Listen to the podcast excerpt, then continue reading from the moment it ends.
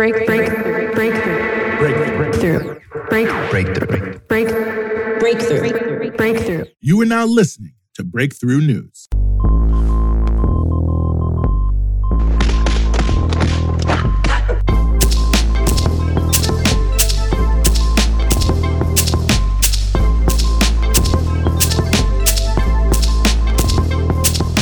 It's 5 p.m. You're listening to Breakthrough News, and this is the Punch Out. We're following the news all day so you don't have to, giving you everything you need to know about what's in the headlines and what should be. And yes, we are back here on the Punch Out, 19th of July, 2021. Plenty for you here on the show, as we always do. We're going to be talking about the lack of any real penalties or significant punishments as it concerns companies violating workplace safety and wage and hour laws. We're going to be talking about the stock buyback bonanza happening right now in the U.S., just billions of dollars being funneled to Wall Street bankers essentially for nothing. But before we get to either of those two very important stories, we want to start with what's going on in Haiti right now two weeks after the de facto President Jovenel Moise was assassinated.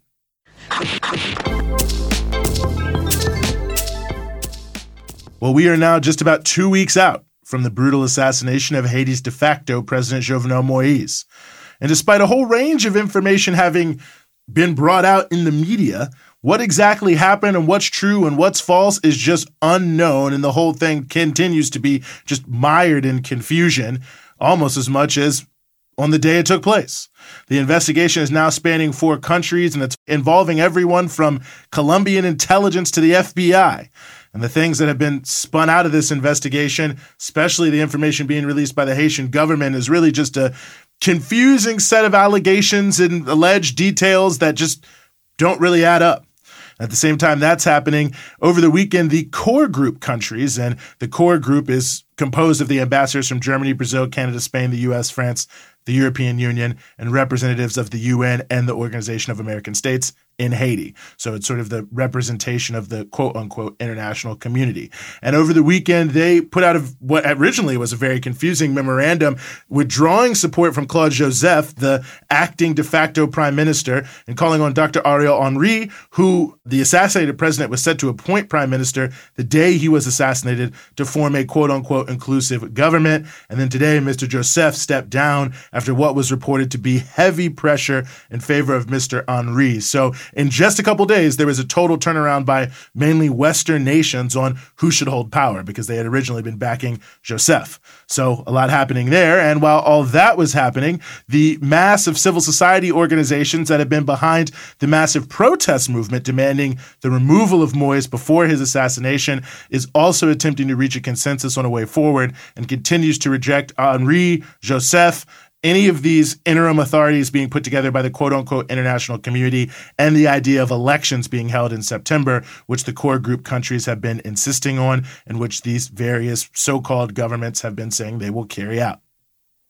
So that's maybe a general overview of where we are, but getting to the investigation itself, quite frankly, despite the fact there's a lot of information flowing around, we don't really know a lot. There's a lot of serious holes in what we do know, and it's tough to explain the whole thing with one clear through line. And the strangeness of the whole story starts with the alleged mastermind, Dr. Christian Sanon. Authorities claim he set the whole thing in motion in order to become president himself. However, Sanon is basically an unknown, lived off and on in Florida, appears to not even have had a medical license, and all available records pertaining to his financial situation seem to show him not having anything close to the type of money to pull this whole thing off. In fact, one of the most prominent Haitian American business people in South Florida told the New York Times, quote, no one has ever heard of him.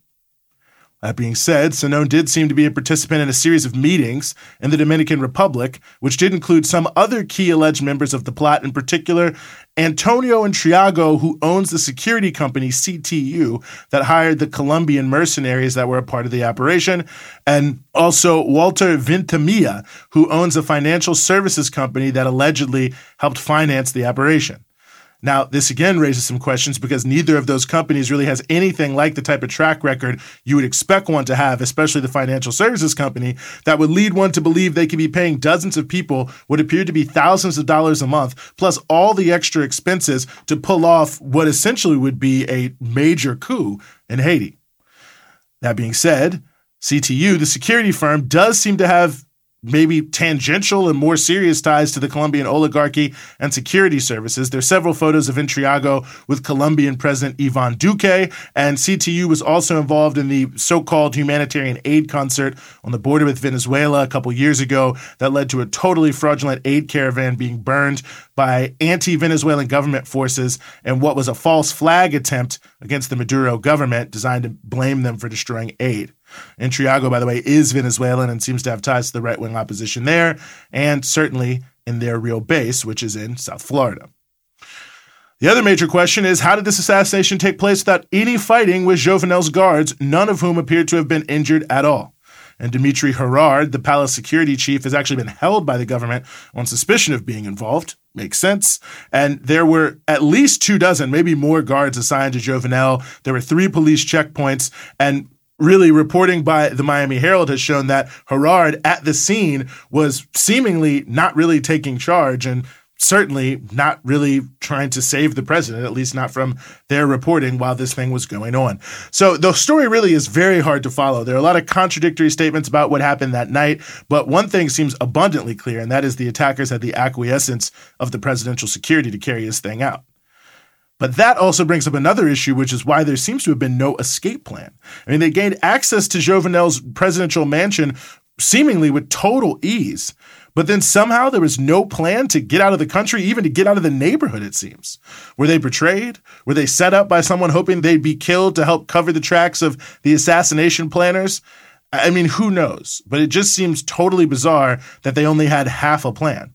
It's also worth noting the family members of some of those on the hit team swear up and down, or the alleged hit team, I should say, swear up and down that they were not told those who joined this team that they were being hired for anything like a presidential assassination. And some apparently were told they were just being hired to protect people, not kill anyone.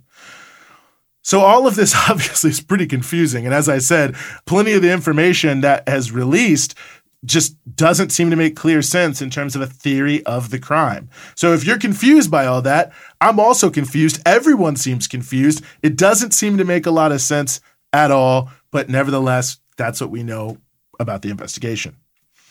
The Haitian Popular Press Agency, which is a media organization close to the mass movement there in Haiti, is reporting that as all of this is going on, there have been calls from across civil society for solutions to truly emerge from the mass popular movement, not from these elite maneuvers being manipulated by the core group countries.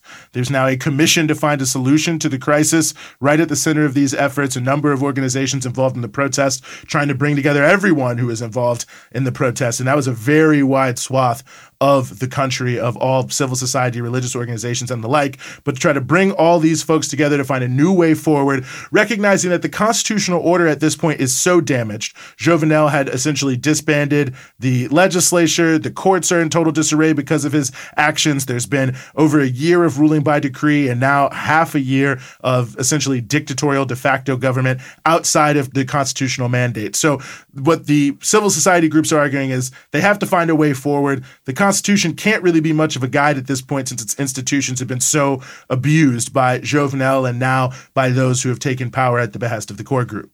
But they are united in opposition to the elections due in September, which the interim de facto government is committed to and which the U.S. and other members of the international community insist on. And they seemingly insist on this because it's important for them to be seen as supporting quote unquote democracy in Haiti. They need the fig leaf of democracy to return. And they're hoping that this totally illegal government with almost no backing amongst the people can hold some form of elections they can call legitimate and then say, hey, we're backing democracy in Haiti without ever addressing the real issues being raised by the movement that has just shaken the country since last fall. And the social situation in the country continues to be dire. One major issue continues to be a big shortage of gasoline. Now, that's huge in Haiti because there's only private transport. So, private transport is how everyone gets everywhere. And many people make their living driving tap taps. It's basically a small bus or motorcycles or private cars operated as taxis. So, gas shortages have a big impact on just everyone's ability to get to and from where they need to go to make their living and on those who make a living from helping people get to and fro. Radio Resistance, who Breakthrough News is in close communication with and has partnered on on our trip to Haiti uh, last March, has visited recently a number of gas stations and distributors and noted a range of issues. One being the rise in a black market in gasoline, seemingly facilitated by some gas station owners, and also major challenges with distribution linked to the lack of security in the country, as well as the incompetence of public authorities allegedly supposed to be managing the problem of distribution of gas. Which more or less gets us to the bottom of the issue. All of this is happening because the US and other powerful nations have done everything possible to make sure that Haitian governments maintain a neo colonial, zero development, maximum resource extraction style of economy. In these countries, the U.S. at the forefront of them, have mounted and supported coups, weaponized aid, and abused the international process, among other things, in order to accomplish this. It's created a situation with a totally unstable, corrupt government under Jovenel that led to a mass uprising which struggled to depose Jovenel, specifically due to the support of the U.S. and other major countries for him, which only led the situation to deteriorate even further. And here we are. So we aren't much closer to figuring out what happened to Jovenel, the assassinated former de facto president, but one thing seems clear that the plot was hatched somewhere in the environs of the far right political network that has been constructed by the U.S. across Latin America to push similar styles of neo colonial policies, using whatever means it can find. And this network has a history of coups, military dictatorships, dirty wars, corruption, and more. So is it any surprise, really? That it spawned something like this.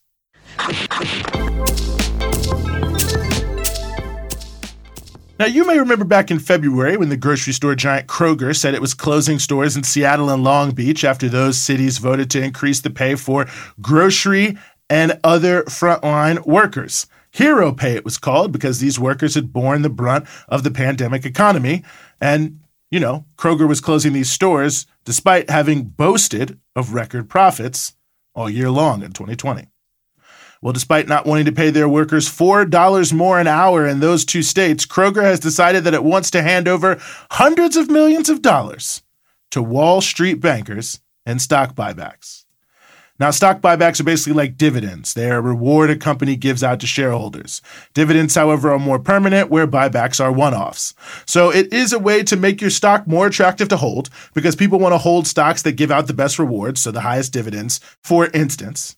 But there's more flexibility because a dividend is essentially a permanent ongoing thing. It can change, but it's something that you're locked into for an amount of time. So again, Doing a buyback, which is just giving the money away to Wall Street investors, is an easier way to make people happy without having to be locked into doing the same thing year after year. And Kroger has announced that they will be giving $1 billion over in stock buybacks this year. So, despite a great year financially, workers get totally shafted while investors get paid off. Of course, it isn't just Kroger. S&P 500 corporations have already set a record for the first 6 months of this year in stock buybacks, spending $567 billion, funneling cash to Wall Street bankers, and Goldman Sachs anticipates there will be a total of 726 billion in stock buybacks this year. Just for comparison's sake, it would cost $125 billion to bring all the bridges in the US up to code. $434 billion to make sure all of America's water systems are up to snuff, and about $100 billion to make sure the whole country is wired for broadband. So you could fix all of America's bridges, take the lead out of all the water pipes, and make sure that everyone can have high speed internet and still have $67 billion left over for the same amount of money that massive, profitable corporations are giving out to Wall Street as a thank you for being a major shareholder. And interestingly enough, these are the same corporations whose trade groups are doing everything possible to lobby against raising their taxes to fix the bridges, dams, roads, water systems, schools, and internet infrastructure. That's capitalism for you, where keeping the bridges from collapsing is treated as an optional expense, but giving away cash to Wall Street is considered great business practice.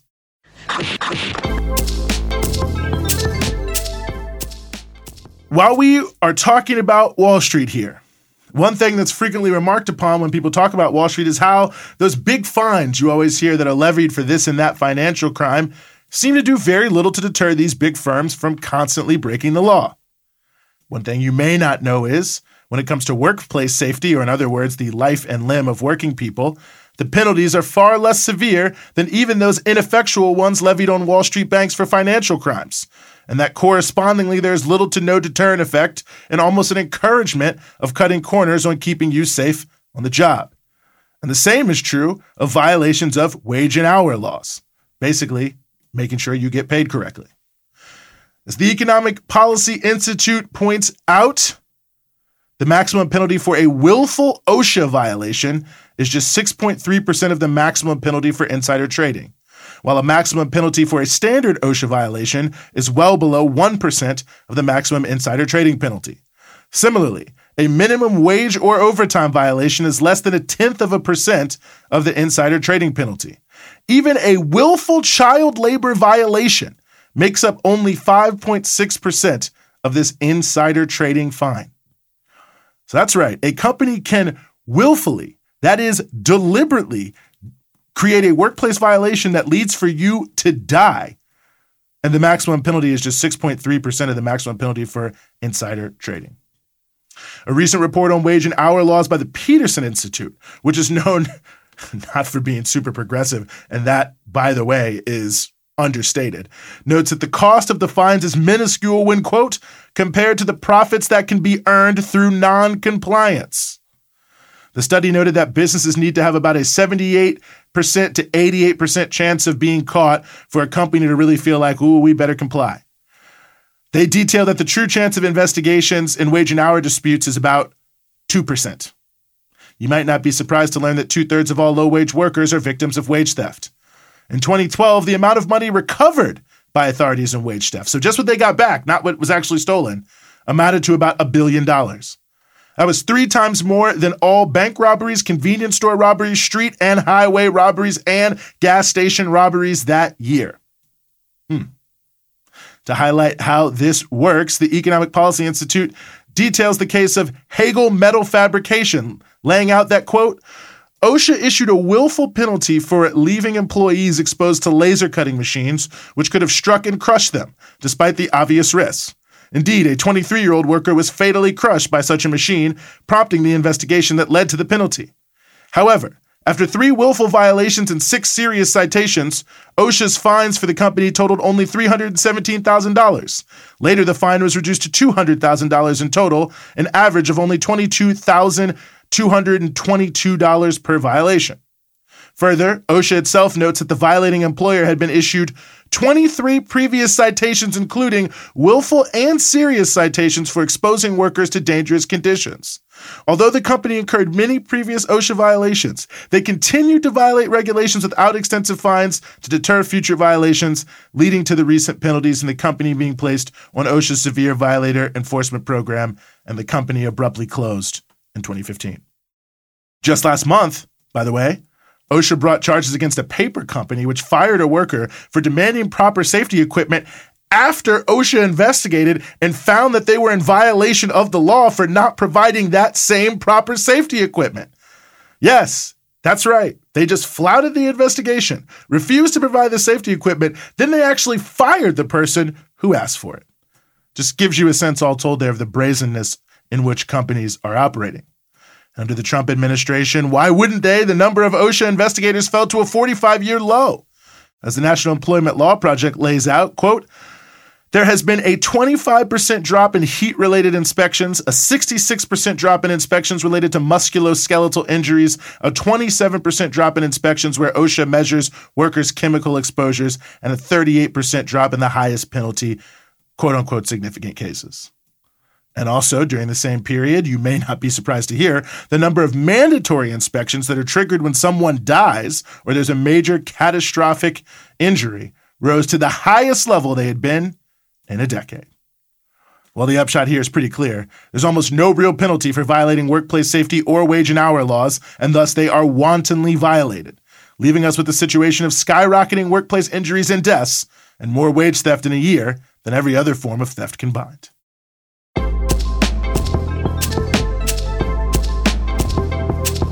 That's the punch out for today. We're with you Monday through Friday, 5 p.m. here in New York East Coast Standard Time, 2 p.m. in Los Angeles Pacific Standard Time, and 9 p.m. GMT. And of course, you can support everything we do here at Breakthrough News at patreon.com slash breakthrough news. It's your patronage that keeps all of our offerings here at Breakthrough News moving forward. And of course, you can check us out across all your social media platforms Instagram, Twitter, Facebook at BT Newsroom.